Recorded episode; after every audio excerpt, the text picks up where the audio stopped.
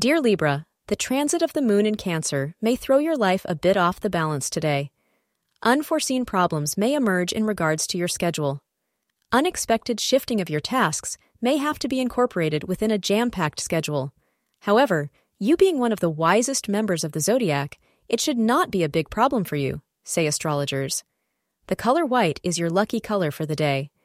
The time between 2 p.m. and 3:30 p.m. can be used to schedule an important meeting or event today.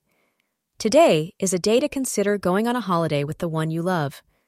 Perhaps you won't depart today, but a romantic excursion may be playing frequently on your mind. The north direction is lucky for lovers, so if you are planning a trip or getaway, you know exactly which way to go. Enjoy this romantic excursion.